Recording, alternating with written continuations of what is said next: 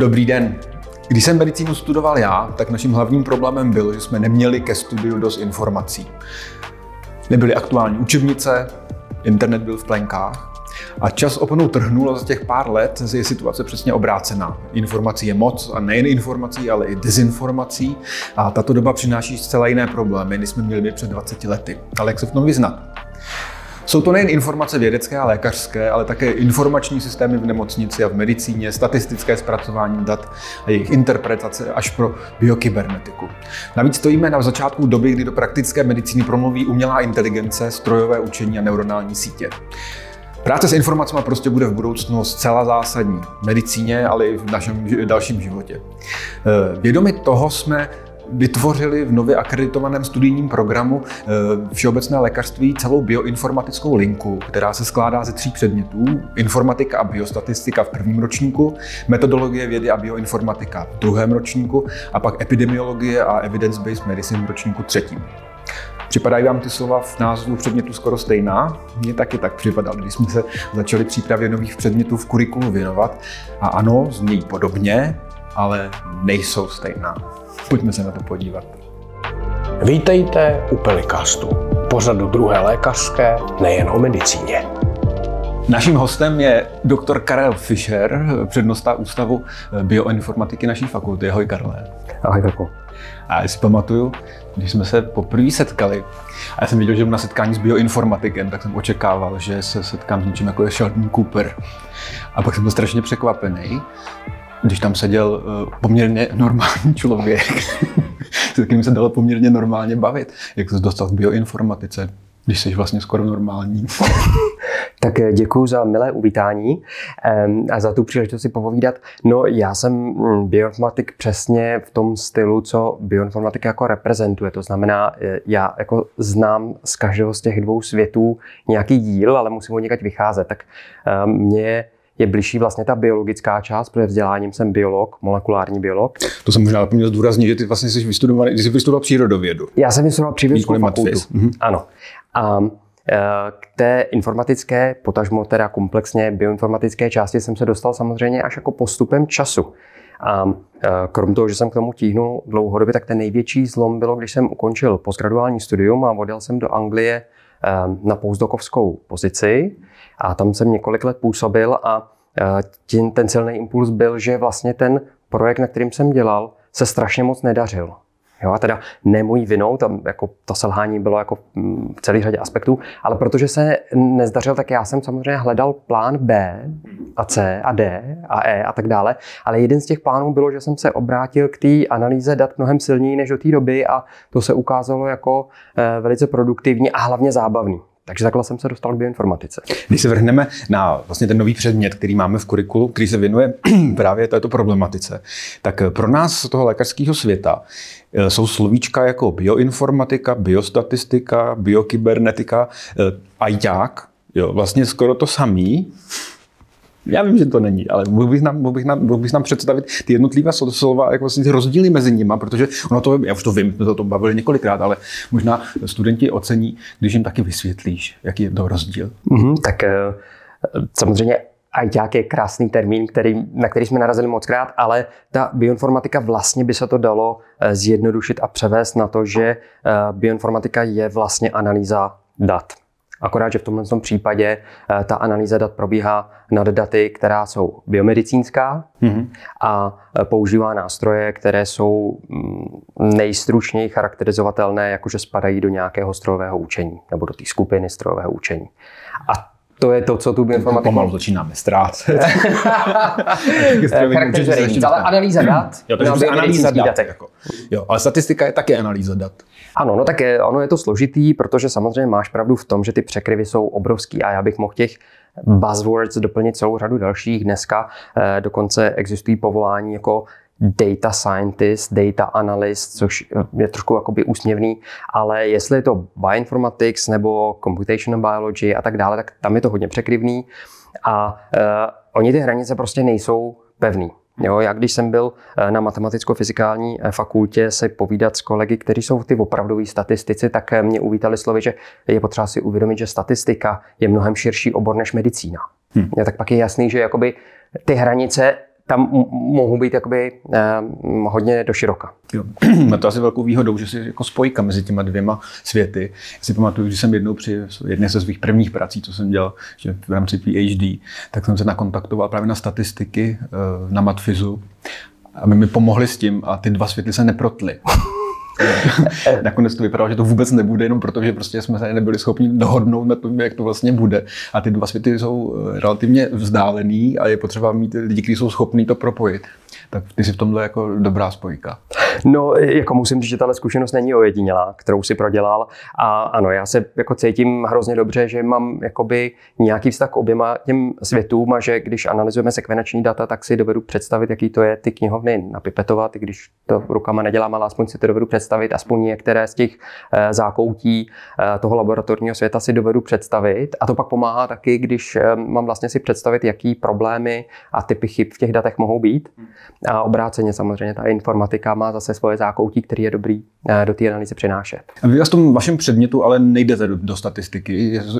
To spíš jako učí v tom prvním ročníku, jsem to správně eh, pochopil, že vy se víc věnujete ty bioinformatické části tohohle sdělení. No vlastně, pokud bych to, eh, ten předmět měl dát do nějakého rámce, a to by možná jako stálo za to, tak je třeba si říct, že dneska vlastně to, na co narážíme, je metodologie vědy a bioinformatika, což je ten náš předmět. Mm-hmm. A on je jeden ze tří předmětů eh, takzvané bioinformatické linie, kterou máme teď nově v tom kurikulu.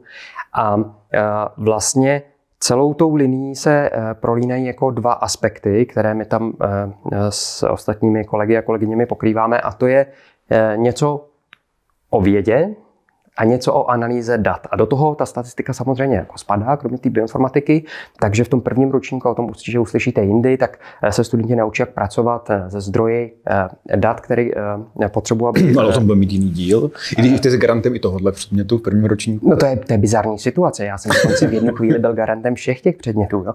A to teda, to, z toho jsem byl trošku nešťastný, protože jsem se vůbec Já jsem to ještě právě šťastný. Já jsem se vůbec necítil fundovaný. Já jsem moc rád, že, že máme tu uh, novou posilu v uh, podobě paní docentky Čermákový. Ale jenom chci říct, že je zajímavý, že v té linii se jako podařilo udržet vlastně tyhle ty dva aspekty. Tohle je v tom prvním ročníku, ale už v tom prvním ročníku, jak si naznačilo, jsou tam nějaké vybrané kapitoly ze statistiky, potom teda je ten náš předmět, ke ke kterému se ještě určitě vrátíme, eh, kde je mnohem víc o té eh, vědě.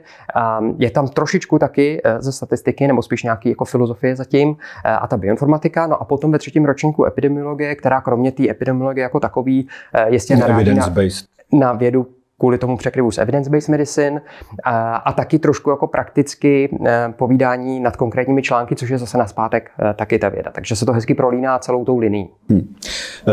Jeden z velkých úkolů, který ty máš v rámci toho kurikula, je vlastně trošku jako zpropagovat tu vědu, protože většina našich studentů vědu moc nemusí. Aspoň já na to, já na to usuzuju z toho, že když třeba nabízím i novým lékařům, že, že si by nechtěli se podílet na nějakém výzkumném projektu, protože mě to připadá jako jedna z nejzajímavějších částí mé práce, tak většinou hlavně nevědu. Jako.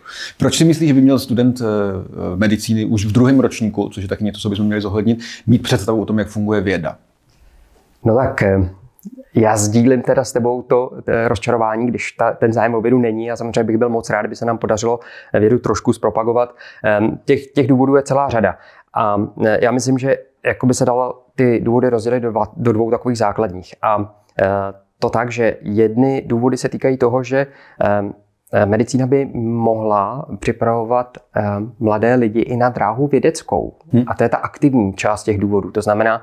Eh, Ale my jsme rádi, že část studentů skutečně tím směrem jde. Jako to... No já si myslím, že to je nezbytný, že no. to je v pořádku. Těch studentů v postgraduálním studiu je velká řada a na druhé lékařské fakultě se dělá skvělá věda. A myslím si, že připravit studenty na tu aktivní účast ve vědě je důležitý a je dobrý s tím začít včas, protože tím pádem to umožňuje tu přípravu dělat postupně a nedávali to najednou.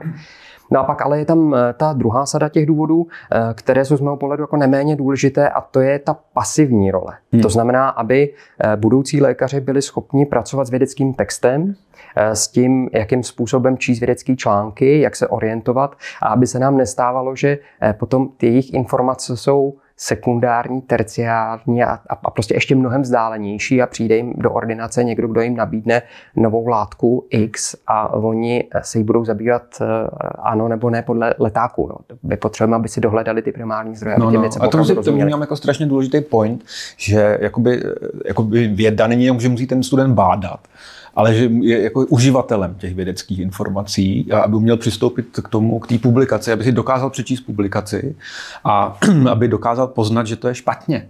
To mě připadá strašně důležitý a já to vždycky vysvětluju studentům. Jako plno lidí se vám bude snažit do té hlavy šroubovat prostě ty šrouby, aby musíte vědět, na co se podívat, eh, abyste zjistili, že to je všechno špatně. A dneska už bohužel eh, že predátorské časopisy a tady ta problematika. On, když najdete prostě na, na internetu publikaci na nějaké téma a dneska si prakticky najdete eh, té, na libovolné téma s libovolným koncem, to začíná to být jako až strašidelný, tak ten student musí mít představu, jak se dostat k tomu, jestli tohle je informace nebo dezinformace. Jo, Přesně říkám, čtěte metodiku. To je moje oblíbený, je to říkám vždycky na přednáškách, ale to, já to mám opravdu jedna studie, kdy prostě jako jestli, jestli, jestli dělají mobilní telefony eh, nádory mozku, vezmete tisíc lidí s nádorem mozku a zjistíte, že všichni mají mobil, což znamená, že mobil způsobuje rakovinu mozku. Jako, že... To je výborný příklad samozřejmě. Jo, jo metodika a tady ty věci. Proto chceme, aby naši studenti už takhle brzo ve druhém ročníku měli základní představu o tom, jak vůbec vědecká práce vypadá.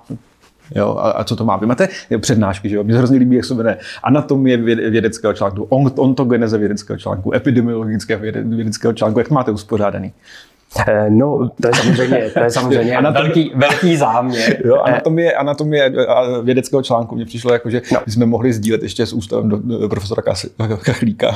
No, tak já samozřejmě takhle, jako odbočka, já samozřejmě, než jsme, nebo v době, kdy jsme koncipovali ten předmět, tak já jsem kontaktoval hm, řadu lidí z druhé lékařské fakulty, abych se jich zeptal na jejich názor, co si o vědě myslí a jakým způsobem to zprostředkovat. A ta zkušenost je taková, že ty špičkové pracoviště, eh, čistě klinický špičkový pracoviště samozřejmě dělají dělají taky dobrou vědu. Jako, s tím, jako se člověk jako nesetká, že by byla eh, specializovaná, specializované pracoviště, které by nedělalo taky zároveň vědu. Ale eh, z toho důvodu my jsme taky hledali, jak to těm studentům přiblížit, protože jak se říkal na začátku, tak to není mainstream, tohle z toho. Na té medicíně eh, no je to rozčleněný tak, že my po nějaké úvodní přednášce máme tu anatomii vědeckého článku, s tím, že vědecký článek bereme jako takovou ústřední jednotku vědeckého výstupu a tam si říkáme o tom, jak jak je typický vědecký článek strukturován, eh, kde člověk najde jaký typ informací, aby se v tom lépe hm, studenti zorientovali. Eh, ukazujeme si nějaké příklady, říkáme si potom, jaké jsou různé jiné další typy těch vědeckých článků, tak aby až se k ním eh, opravdu dostanou, aby tím nebyli zahlceni, protože těch informací je opravdu strašně moc dneska a zorientovat se v tom, myslím, že jako je dobrý vědět nějaký úvod k tomu. Mm-hmm. A ta ontogeneza? no tak to je to je přednáška, kde seznamujeme studenty s tím, jak to typicky probíhá, když ten článek má vzniknout. Jo, jak to vypadá ještě jako v prenatálním stavu, kde je potřeba jako něco eh, připravit a to je vlastně ta nejzajímavější, nejzábavnější část ve vědě, kdy se dělají experimenty, eh, formulují si ty vědecké otázky, hypotézy a, eh, a, a je ta, ta cesta k tomu, k těm objevům. No a potom jim my právě o tom začít toho loket, když člověk chce ten článek sepsat, a co jako musí absolvovat, eh, jaký je časový rámec, eh, co k tomu potřebuje a tak dále. Jo. To je skvělá věc, protože jako ty studenti mě občas překvapí, že, že, že narazím na studenty ve třetím ročníku a někdy i ve vyšším ročníku, který nikdy odborný článek jako, jo, neviděli což mě připadá jako téměř nemožný. A myslím si, že to je dalším úkolem u nás na fakultě trošku tady to víc jako propagovat, tlačit, pracovat s těma primárníma vědeckými eh, informacemi jako víc než třeba jako s klasickou učebnicí, kde je vlastně extrakce jakoby tady těch eh, vědomostí. A myslím si, že to je důležité nejenom pro ty studenty, kteří chtějí jít, tou dráhou PhD a, a tohle, ale myslím, že každý ten každý lékař by se měl umět najít a přečíst vědeckou práci a najít si z ní ty informace, které potřebuje.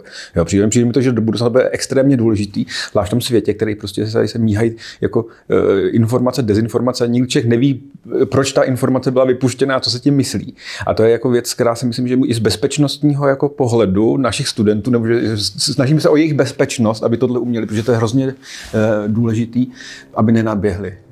Já s tebou souhlasím úplně, my se o tohle co snažíme, dokonce eh, jeden z možných takových jakoby domácích úkolů pro studenty je, eh, aby si našli v běžném tisku nějakou informaci typu eh, vědci objevili nebo dokázali, našli a tak dále.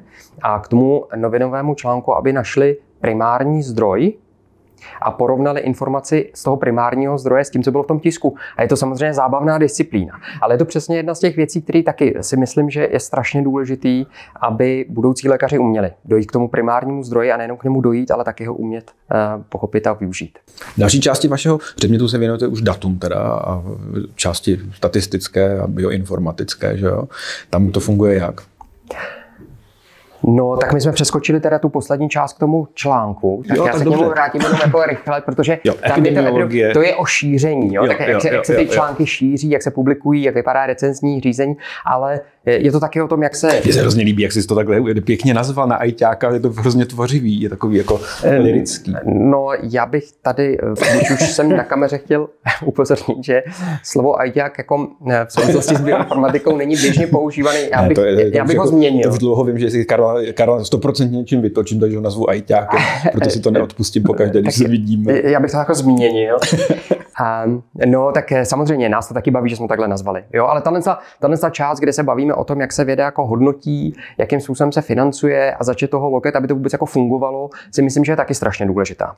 No ale pojďme teda dál, jak jsi se ptal, tam jsou ty další části, tak eh, prostředek, který je jako menší. Přemýšlení o pravděpodobnosti a nejistotě, to se mi jako líbí. To je taky přednáška, nebo jak, jak máte zorganizovaný, možná bychom mohli jako naznačit. Uh-huh. Zatím jsem mluvil o tom, že tady to jsou přednášky.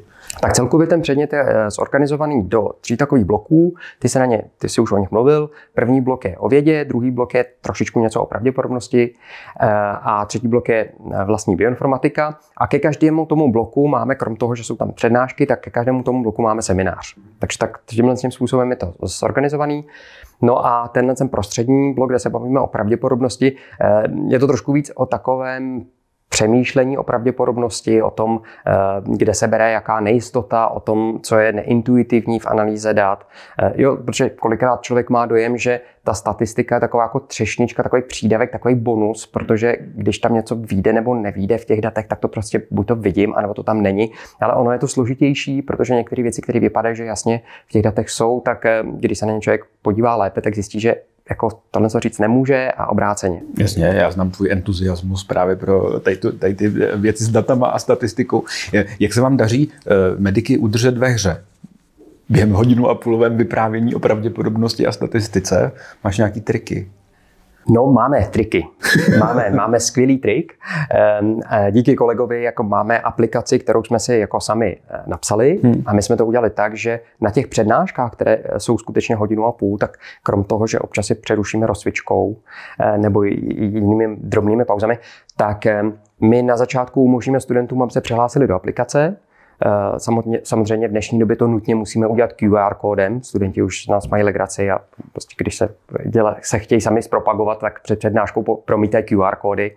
Eh, takže to je jako zábavný. A, eh, takže se přihlásí do té aplikace, tím se zidentifikují v tom systému a potom v průběhu těch přednášek vždycky po nějaké době my uděláme takzvanou aktivitu.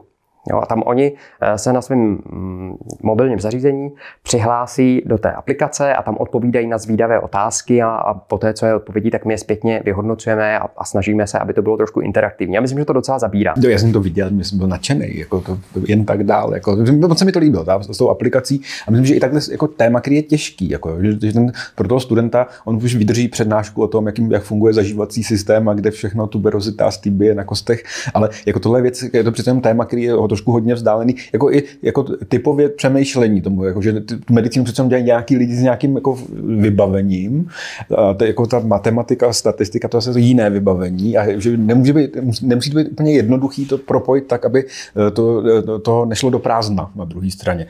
No, já zase ale musím říct, že vlastně do nějaký míry mi připadá, že tohle je možná částečně i předsudek. Že já myslím, že ta množina těch lidí, kteří eh, se ponoří do obou těch světů, vlastně jako velmi hladce není malá u těch mediků. Že jako je spousta lidí, kteří... Asi jako... jde i o tu formu, jakou se uh-huh. to podává. Já vím, že když já jsem byl student, tak se to opět nepropojil ty dva světy. Já prostě na nás mluvil někdo, já jsem nerozuměl skoro ani slovo, pak jsme z toho jakože udělali zkoušku, takovou zkoušku, neskoušku. A vlastně místo, aby došlo k tomu, že jako zpropagování bych pochopil tehdy, když to, to měl nějaký v tom prvním ročníku, nebo jenom takový pokus jako o, o, o informatiky, tak eh, to vlastně zafungovalo úplně v obráceně. Jo. Já jsem to od té doby neměl rád a připadalo mi to divný. Než jsem začal dělat pak ten, ten výzkum, jsem zjistil, že on ta statistika vlastně není tak jako špatná a že tady ty věci jako jsou hodně šikovný, ale musí se to těm studentům hezky podat, tak aby jako pochopili, k čemu to je dobrý. Máte nějaký praktický případ, on ty druhý roční, že to je relativně brzo ještě na medicíně, kdy ještě ten student nemá tolik jako zážitků a, a ještě toho tolik neví v té klinické medicíně. E, máte nějaký konkrétní příklady, na kterých to řešíte?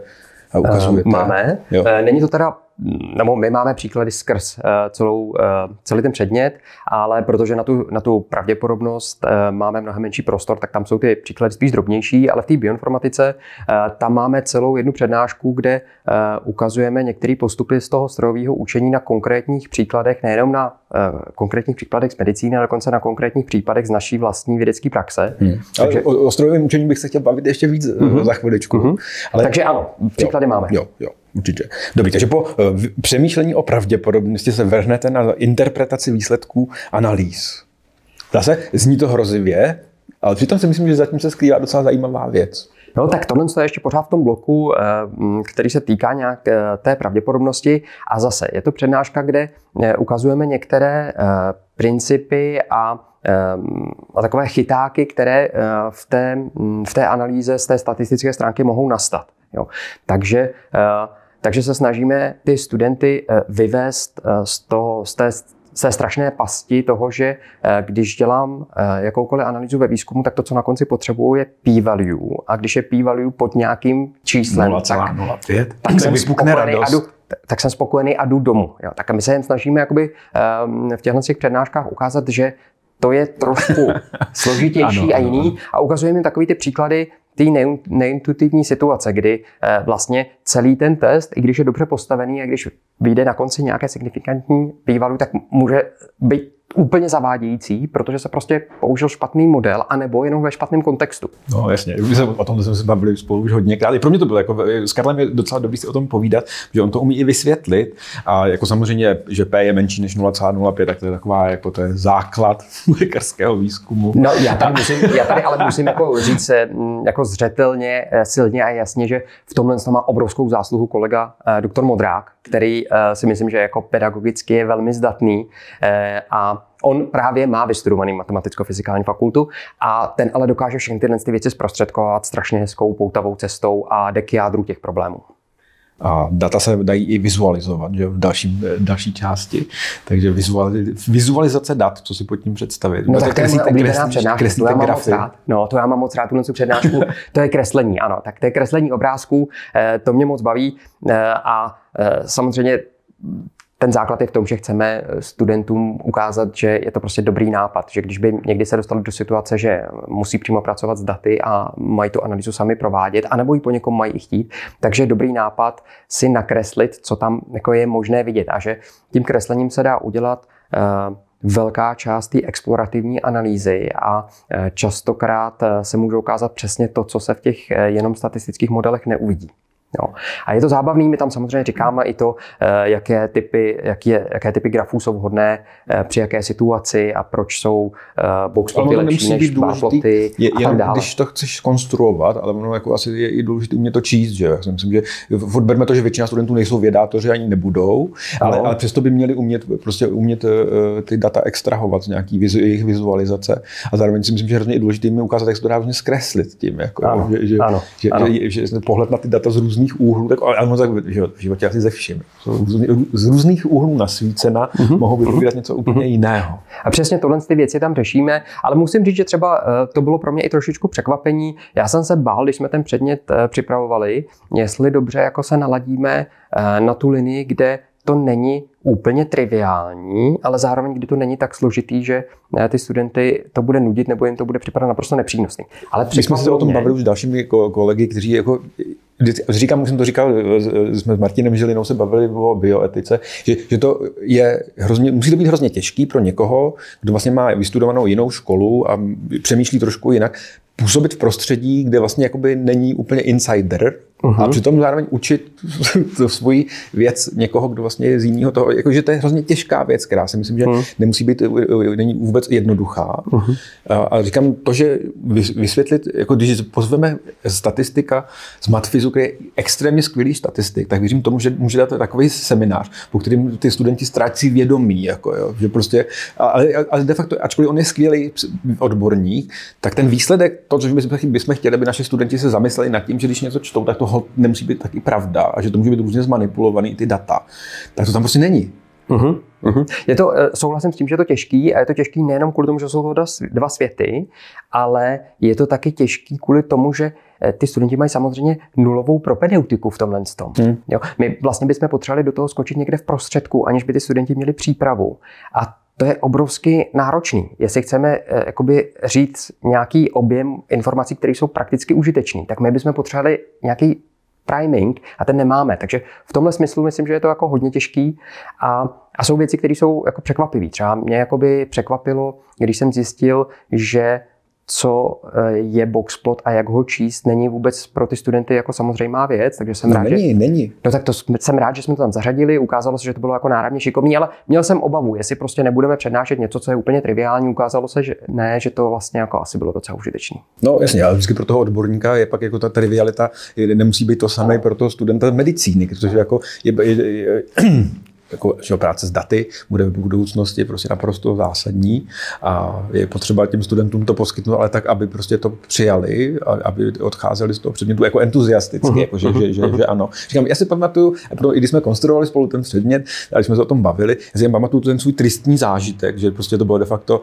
jako, jakože znásilnění nějakým statistikem, kdy prostě jsem si říkal, Ježíš Maria, tak hlavně tohle ne. A to byl přesně ten efekt, který bych hrozně nerad, aby to vyvolalo, protože tam naopak musí přijít, jako člověk musí vidět, že to je vlastně jako pomoc a že to je vlastně nějaký další důležitý nástroj v tom, aby člověk mohl být dobrým lékařem, rozumět ten datum. Jako no.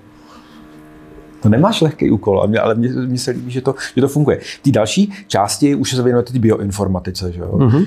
A tam to vypadá jak? Jaký to má příběh? Tak ten, já nevím, jestli budu schopen skonstruovat eh, z toho eh, příběh tak, jak to je po sobě. Eh, nicméně samozřejmě ten začátek je zase nějaké uvedení do té problematiky, představení bioinformatiky jako oboru a nějaký kontext tomu, tak jak prostě, že je běžný, že bioinformatika se na medicínských fakultách pěstuje a že když to mohou dělat v Harvardu, tak proč bychom to nemohli dělat u nás. A pak nějaká další motivace, proč se tou analýzou dat zabývat na té úrovni, kde jsou ta data komplexní, velká a ta biomedicínská data taková e, často jsou. Hmm. E, takže Ale to... třeba tahle část sdělení, věřím tomu, že pro někoho, kdo to neví, může být docela jako zahalena mlhou. No my právě si pomáháme Velká příkladama. data. No, no, my si přesně, my si pomáháme příkladama, takže uh, to nejjednodušší je lidský genom, takže když řekneme, že prostě to nejjednodušší první, je lidský první, genom. no, na demonstraci toho, jak ta data jsou velká, jo, jo, jo. Uh, tak prostě když se poprvé sekvenoval lidský genom a trvalo to 13 let, tak dneska uh, ty sám víš, že prostě Novasík chrlí 600 genomů za hodinu.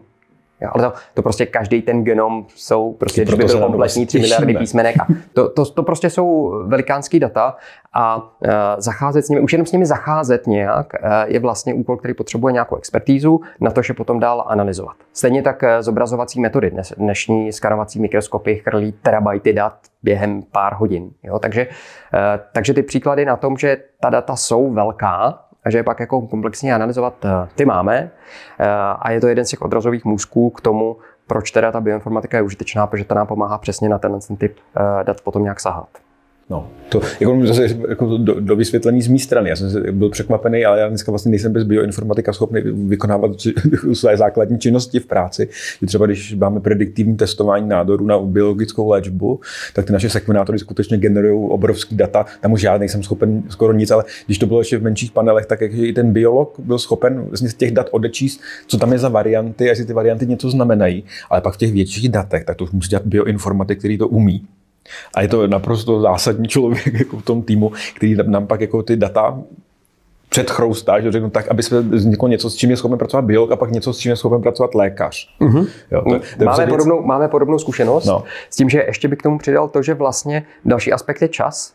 Hmm. My vlastně, nám se stalo, že teď jsme potřebovali mm, eh, zanalizovat několik desítek nebo malých, malých stovek uh, uh, vzorků a ta analýza běžela třeba dva měsíce na serveru. Hmm. Jo, takže ten čas jako na tu analýzu je potřeba taky počítat a zase, pokud se to udělá dobře, tak to běží kratší dobu, než když se to neudělá dobře. No, no jasně, jasně. A oni tak dneska už jako k té analýze budou, že už právě ty servery pomáhat aspoň těma primárníma datama. A třeba my, my, my třeba v našem oboru, že když máme pacienta, který má zhoubný nádor, my děláme diagnózu a jsme schopni ten nádor otestovat na citlivost na ty různé biologické léčby, tak my tohle informace nepo, nemůžeme mít za půl roku. Uh-huh. Jo, my uh-huh. potřebujeme v nějaké, v nějaké reální době, která, a to očekávání od onkologů a třeba i od těch pacientů samozřejmě, uh-huh. je, že rozhodneme o tom, jakou léčbu může mít v řádech dní. Jo, což, je, což je, jsou věci, které do budoucna. Ale já myslím, že ta umělá inteligence to postupně nám bude pomáhat. Jako. No. No, ale umělá inteligence ale... je samozřejmě zase kapitola sama. Jo, a čím teda, jako, čím teda se přehrabují ty informace? Co používáte jako hrábě? Eh, jako hrábě, no tak eh, jako hrábě používáme programovací jazyky. Jo, teď těch je samozřejmě celá řada, my máme nějaké eh, své oblíbené, ale je, je potřeba si jako dopředu říct, že... R. zejména, ale je potřeba si dopředu říct, že jako ta opravdová bioinformatika se jako neobejde jenom s těmi programy, které nějaká firma vyrobila, prodala, my pak klikáme na meníčka, mm-hmm. tam prostě do nějakého programování se jako pustit aspoň trošičku jako je nutný, ale je dobrý zdůraznit, že to není nic složitýho. Tak medici se prostě učí různé jazyky, anglicky, latinsky, starořecky, hebrejsky, něk, někdo umí česky dobře a, a, a, prostě tak programování je další jazyk, akorát pro počítač. Není to nic složitýho, ale je k tomu potřeba sáhnout. Jak si ty říkal, tak já mám v oblibě programovací jazyk R, ale těch, těch jazyků je celá řada, který jednak používáme, jednak uh, jsou použitelný. Mm-hmm. Takže jeden student jako uvidí, že tohle je možný, ale jako neočekává se, že každý student uh, umí naprogramovat analýzu. ne, tak to se to se neočekává. Jako praktická část, jako praktická zkouška, před, jakože naprogramujte analýzu sekvenační. Ne, tak, tak, takhle zlí nejsme. My jako mhm. místy jsme trošku zlí, ale, eh, ale takhle hodně zlí nejsme. Eh, my samozřejmě programování zmiňujeme, ale myslím si, že tak asi na dvou slidech za celý, za celý ten předmět. Eh, ale to, co bychom chtěli studentům zprostředkovat, ale to se to bohužel nepovedlo, protože jsme ještě neměli dodaný server kvůli situaci geopolitický a jiný tak to, co bychom jim chtěli zprostředkovat, je, aby si sáhli na sekvenační data v té fázi, kdy je to strojově náročný a máme to vymyšlené tak, že existují aplikace, které vzdáleně sahají na ten server a ty studenti pak mají jako takový hezky uhlazený prostředí, kde jako kliknou nebo napíšou dvě, tři slova a teď ten stroj za ně něco začne dělat. Hmm. Ten, pak vyvrcholení vašeho předmětu jako, jako tím futuristický, ale on není futuristický, jako blízce futuristický e, témata, jako je prostě strojové učení, že? umělá inteligence, analýza obrazu. Jo, on to zní tak jako vzdáleně. A možná takhle. Možná to zní vzdáleně jakoby nám, nevzd, a už ani nevzdáleně, protože jakoby my už s umělou inteligencí začínáme pracovat i jako tady, ale, ale uh, Tenhle pomocník si myslím, že dorazí už velmi brzo a významným způsobem změní to, jak se praktikuje medicína. To jsem hluboce přesvědčený. A to nejenom jakože nějaký jakože bioinformatický, jako vždycky všichni říkají, tam u vás někde v těch laboratořích to tam někde. Říkám, ne, ne, ne, já jako jsem přesvědčený, že to bude pomocník, který hodně změní praxi medicíny a my ty studenty na tohle musíme připravit, když třeba nevíme přesně na co. A to, že to tam má takhle zařazení, je hrozně důležitý. Mm-hmm. No, já, když jsem o tom přemýšlel, jak tohle zprostředkovat, proč je důležitý, aby studenti slyšeli o tom, co je Eh, supervidovaná analýza a co je machine learning. A aby jako o tom něco slyšeli úplně rámcově, tak eh, jsem si říkal, že vlastně to, co je hodně důležité, je, aby se to jako demitologizovalo a aby studenti věděli, co je a co není možné. Protože dnešní mladý lékař, když eh, za ním přijde někdo z homeopatií, tak si dokáže velmi rychle spočítat, kolik molekul té účinné látky asi v té lavičce zbylo, když se prostě desetkrát za sebou tisíckrát naředila a tím pádem si udělá úsudek nad tím, jak asi to může, nebo taky možná nemůže fungovat. Hmm. A když za ním ale přijde někdo s počítačem a řekne, tahle umělá inteligence uh, udělá dobře diagnózu, tak on už se tohle spočítat nedokáže, protože nemá ani ten úplně nejzákladnější rámec. A to je vlastně jako jedním z těch cílů um, poskytnout ten úplně základní rámec, protože samozřejmě my nemůžeme jít do žádné hloubky. Určitě, určitě, ale jenom jako to, že, eh, a to bych byl rád, kdyby se jako do, do více tom kurikulu dost, ta informace dostala na různých místech o tom, že prostě tady ty postupy, tak že to něco za tebe předkouká, že, že to, já jsem mě úplně šokuje, když jsem četl, že prostě, že, že, že to udělalo přijímací zkoušky na medicínu, jako, že, že to jsou takové věci, které, a to se vyvíjí jako obrovským tryskem a e, jako třeba využití u nás je asi úplně triviální z toho hlediska, co to umí, ale že prostě, že nám to předkouká, že prostě tomu pustíš ten obraz, on ti to předkouká, řekne ti tam procenta těch buněk, které jsou pozitivní a, tadyhle, a ty to pak jako jenom zkontroluješ. Jako, to jako, a to je to asi hrozně jednoduchá aplikace. Jo. A takových bude postupně víc, až se, až se ovaliduje, že to je pravda, ale myslím, že to doktory nevytlačí úplně z medicíny. To určitě ne. To ale určitě ne. My naopak... Bude se tohle... měnit jako ta práce. Jako, myslím, že to je tam jako, že tohle, co udělá za tebe, uh-huh. a že vlastně ta medicína se bude provozovat trošku jiným způsobem, než jsme dneska zvyklí. Ještě nevíme jak, ale určitě ano. Já si právě myslím, že tohle je úplně klíčový, že eh, ty stroje můžou udělat nějaký typ práce, a je potřeba jako najít, který ty práce udělají dobře a spolehlivě mm-hmm. a kde už ale to udělat nemůžu, aspoň ne v té podobě, jakou my si teď jako představujeme. Mm-hmm. Protože eh, já si myslím, že teď je to trošičku jako příliš velký hype a že ty možnosti ty umělé inteligence nejsou zdaleka takový, jak jako by si možná některý lidi představovali. Jo. Jeden příklad, který my eh, ukazujeme z té analýzy obrazu, jak jako během covidu se zkoušelo natrénovat na rengenových snímcích a pak jako spolehlivě se rozlišovalo, který, který ty plíce teda jako patřily někomu, kdo je pozitivní. Kdo A ukázalo se, že jeden z důvodů, proč se to jako dobře podařilo, je proto, že nemocnice, které, které přijímaly víc covidových pacientů, měly jiný fond těch písmenek, který učují R a L na tom snímku. Jo, tak to prostě, jo, takže... Ale četl nějakou práci, kdyby se, já jsem myši, který měli nějaký nádor a že oni to prostě zkoušeli, jim ukazovali, doktor Koblížek byl studovat umělou inteligenci na stáži v New Yorku a přišel jako a obrovský informace, hrozně zajímavý přivezl, nebo projekty, který doufám, že budeme rozvíjet a my se o tom často bavíme, aby popisoval, že jako myš s nějakým nádorem ukazovali to ty, on to učilo, učilo, učilo a pak vlastně z toho obrazu pak z toho obrazu vlastně uřízli ten nádor. A on to poznávalo furt i bez toho nádoru, že tam ten nádor byl, že si on to pozná podle něčeho jiného. Ta informace, že vlastně, že, že možná podle eh, tvaru levé řasy se dá poznat, jestli máš karcinom tlustého střeva, a, jo, tak to, to je potřeba, je potřeba těm věcem prostě rozumět a no. rozlišit prostě, eh, kde to je vlastně jako něco úplně jiného, eh, než to, co my chceme sledovat. Ale na druhou stranu je celá řada bioinformatických postupů, které zavedené jsou, nebo ten potenciál jako vě, velmi výrazně s tou prací pomoc eh, jako tam je, anebo které dokonce už jako mají vliv přímo na tu diagnostiku. Jo? A to je potřeba jakoby si uvědomit, že ta bioinformatika vlastně už má svoje místo v té medicíně jako uvnitř.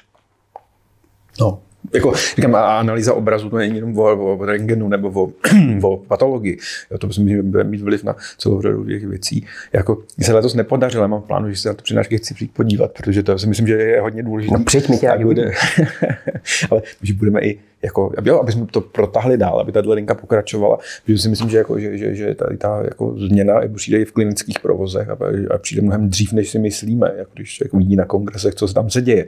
To je, jako, je to hezká. Mně se hrozně líbí, že vlastně medicína, jako to jsem jí začal dělat, tak je úplně jiná, než před, před, já mám několik málo let, co jsem začal medicínu dělat a líbí se mi to, jak, jak prostě se to mění a jako i se mi líbí, jako, že o tom přemýšlet ve smyslu toho, že my, my tvarujeme doktory, kteří budou aktivní prostě někdy za 10-15 let. Jako, jo. Myslím, že připadá, že i z toho učitelského hlediska je to hrozně důležité vědět, že prostě my je neučíme na tu medicínu dnešní. Jo, my si musíme udělat maximum pro to, aby oni obstáli za těch 10 let, uh-huh. což je strašně těžký úkol. A když se o tom třeba s kolegy bavím, tak oni mi, mi jako říkají, že to, jak se to dá udělat. A říkám, už jenom, že to víš, je důležité. Uh-huh. Jo, předáváš jinak ty informace. To si mi, a to připadá, že tohle je moc důležité jako vědět, jim právě umožnit jim jako mít otevřenou hlavu na to, aby byli schopni akceptovat tady ty nové prostě postupy, které tady stoprocentně budou. A nejspíš uh, ta medicína bude vypadat za těch 10 let úplně jinak. Až se tam pouštět tenhle díl uh, vem spoustě v domově důchodců a pouštět si tenhle díl našeho vyprávění, tak se možná budeme divit. To jsme v té době dělali. Jako, jo. No, to je hezký. Váš ústav eh, jako bioinformatiky, vy, vy nejste primárně pracujete jenom výukové, že vy poskytujete že celou řadu dalších eh, servisů, což je taky moc důležitá věc, zatím eh, jenom pro fakultu, ale já věřím, že určitě to změní časem. Uh-huh. To jsme se už hádali několikrát eh, u vína, ale, ale eh, co všechno může nabídnout Ústav eh, bioinformatiky jako servis? No tak když se dostaneme k tomu ústavu, tak my vlastně to máme tak, že já ten ústav vnímám jako vlastně dvě takové jednotky v sobě. Jo. Na jednu stranu jako plnohodnotný ústav, tak jak jsme na ně zvyklí, to znamená, že my děláme vlastní vědu mm-hmm. a podílíme se na výuce. A na druhé straně máme takovou jako jednotku, která je mnohem víc servisní a na to se teď asi pravděpodobně ptáš nejvíc. Eh, no a to, čemu my bychom pak říkali servis, jsou eh, primárně a zejména statistické konzultace. To mm-hmm. znamená, že eh, často by pro nás měli být ty lidi, kteří se náma chodí, studenti, kteří potřebují kvalifikační práce, a potřebují konzultovat. Ale eh, ve skutečnosti nejčastěji... A to nejsou. U nás nemáme kvalifikační. Uh, no jako všeobecná medicína ne, ale samozřejmě fyzioterapeuti a no, ostatní obory. Bakalářských oborech. Je jich spousta. Jo, těch, jo. těch prací je spousta. A, ale ve skutečnosti jako nejčastěji chodí eh, kolegové, kteří pracují na vědeckých projektech a konzultují s námi jejich projekty a statistiku okolo tohle z toho projektu. Takže ty statistické konzultace je jako jeden velký díl. No ale samozřejmě pro mě nejzajímavější jsou ty bioinformatické věci, které já beru jako trošku jako jinou skupinu. A tam teď se nám mm, podařilo díky grantu získat, eh, získat vlastní server, takže teď jsme v tom procesu, kdy na tom serveru zprovozňujeme ty naše, eh, ty naše analytické protokoly a začínáme spolupráce s ostatníma ústavama, aby jsme jim na tom eh, našem serveru mohli počítat věci, které buď to oni už mají zajetý, anebo který pro ně můžeme rozjet. No, vaši, vaši pracoviště teď jako z hlediska toho jako, ústav, on je takový jako zatím jako malý pracoviště, který doufám, že se do budoucna bude, bude rozvíjet, protože ta, jako ta, jako, a říkám nejenom jako fakultně, jako, že, že prostě bioinformatika v medicíně jako přesahuje uh, hranice fakulty, ale uh, samozřejmě v té nemocnici taky je důležitý uh, jako informatický support, který doufám, že náš tvůj ústav bude podávat. Takže to je hezky rozvinuté jenom pro informaci studentů. Ten ústav je mladinký, ten ústav je zatím pár let a vlastně se cíleně zřizoval pro rozvoj této problematiky a, a přípravu těch nových předmětů. A my jsme rádi, že ten ústav na fakultě máme. Taky jsme za něj dostali pochvalu v evaluaci. Děkujeme za tvůj čas, na to, že se tady bavím půl hodiny s ajťákem, to bylo docela dobrý. A nejenom s ajťákem, ale dokonce ajťákem na motolském staveništi, čím to se omlouváme za lehké eh, akustické nepohodlí, ale myslím, že to je takový klasický motolský zvuk zbíječka. A děkujeme za tvůj čas. Ještě jednou. Já děkuji za pozvání a ještě jednou ajťáka už fakt nepřijde. Naším hostem byl doktor Karel Fischer z Ústavu bioinformatiky naší fakulty. Tak to byl Velikast a my se těšíme na slyšenou u dalšího dílu.